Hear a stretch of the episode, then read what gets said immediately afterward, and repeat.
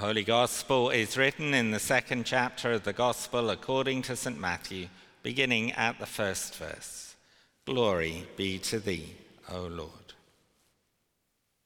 When Jesus was born in Bethlehem of Judea in the days of Herod the king, behold, there came wise men from the east to Jerusalem, saying, Where is he that is born King of the Jews?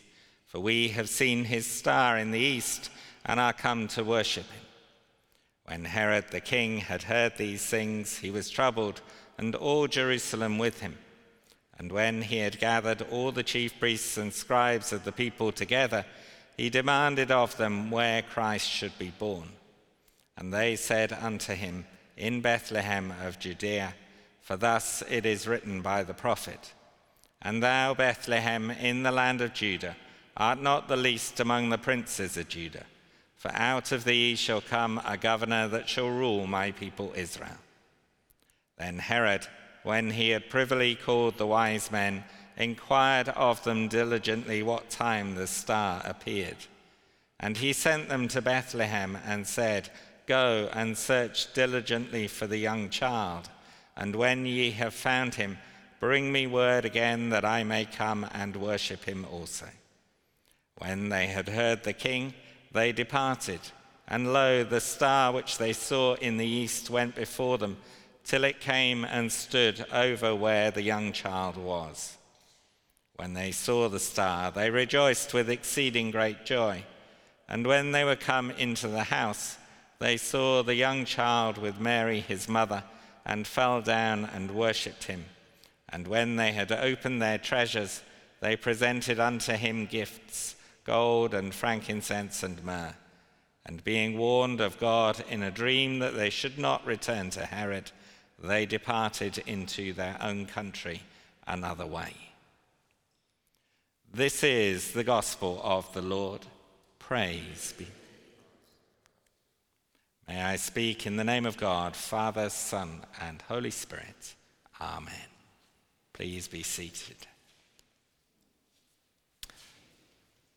I wonder what journeys you will be taking in 2017. You may find yourselves taking some similar types of trip to the three journeys undertaken by the Magi to Jerusalem, to Bethlehem, and back to their own country. And together with the Magi, you might ask, where am I going to find God on these journeys? The first journey that the Magi made to Jerusalem is the journey to the place where you think you're going to find the things you're longing for, the place of God's blessings. It may be that that's what's drawn you to the city of London, thinking that the city might be that Jerusalem. As you look ahead, maybe you see a road that leads into all that you've hoped for in life.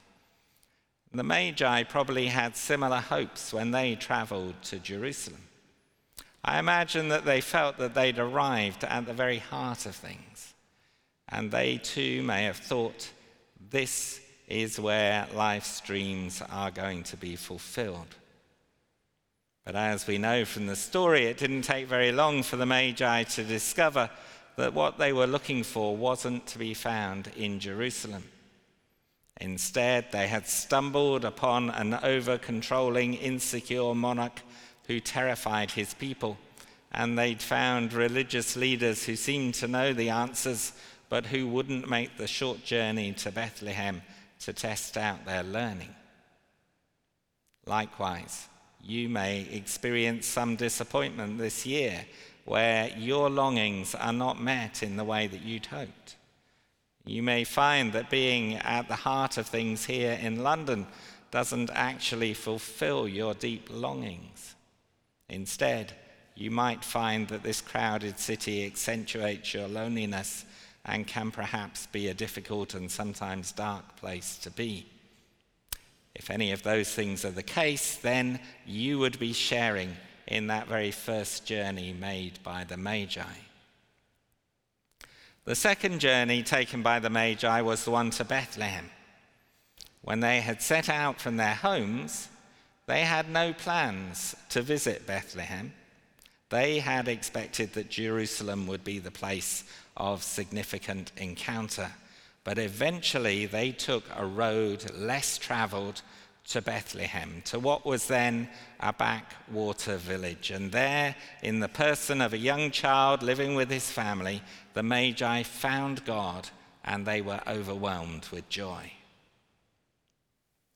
I wonder what are the Bethlehems in our own lives and experience. It's possible that coming here to St. Stephen Walbrook could be a part of that journey for you. Let me tell you briefly about a conversation with George after a church service last autumn. George revealed that he'd been through a tough period when his wife had left him and he'd faced a number of difficulties. And then he shared what had happened to him during the service that had just taken place. You may not believe this, he said, uh, but I met with God. And he said, As I sat and looked up, there was the sun streaming through the window, and it lit up the choir's hair as they sang. And I had this overwhelming sense that it is going to be all right. Not a superficial okay, but something for him at a very deep level. George realized that he could trust that his life was held by God, that whatever difficulties he faced, it would ultimately be all right. George hadn't expected it, but going to that church service was his Bethlehem, a place where he was surprised to be overwhelmed with God. So I wonder if you can identify for yourself where your Bethlehems have been in the past, those places where you have found God when you weren't expecting it. And as we look forward to 2017, to be prepared to find God in places where we hadn't expected to find Him as we travel through the coming year.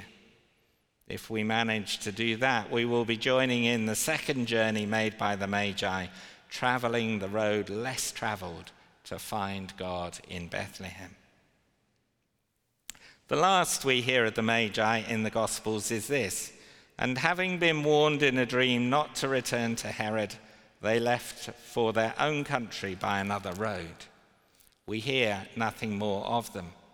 But what we know is that they make a third journey, the journey back home to the places they had come from. The third journey of the Magi is the one back to one's home, meeting those who think they know you best. Many of us may have made a similar journey over the recent Christmas period. Maybe it was nothing but a joy to be reunited with family but for many of us, it can actually be the hardest journey to make to a place where some are quick to point out our faults and failings, to a place where when we speak, the old buttons are pressed and all too familiar tensions spring to life. And if you've tasted any of that over the recent Christmas period, then you have entered into the Magi's third and perhaps most difficult journey the journey back to one's own country, back to one's own people. It can be a place where you find yourself overwhelmed with despair, feeling stuck like an old LP with a scratch that keeps playing the same few bars of sad music.